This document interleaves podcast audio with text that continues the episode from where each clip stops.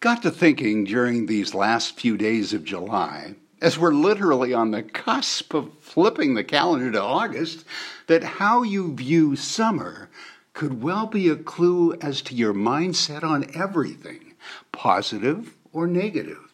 I mean, I'm no psychiatrist wielding a Rorschach test or anything, so there's no reason to lie down on my couch, but please close your eyes unless you're driving.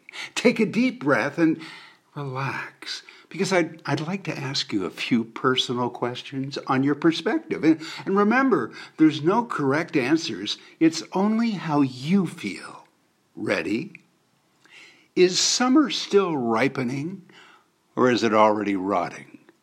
Is it still Saturday in the park, or is it already getting dark? Is that a third degree burn, or did you just take a little too much sun? Are you looking forward to corn on the cob or still getting over that strawberry rash?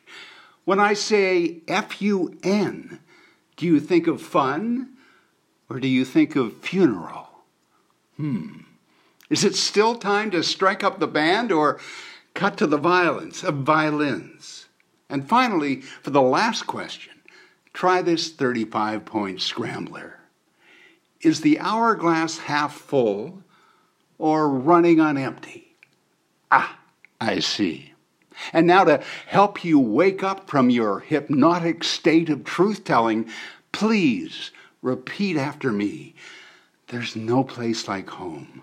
There's no place like home. There's no place like.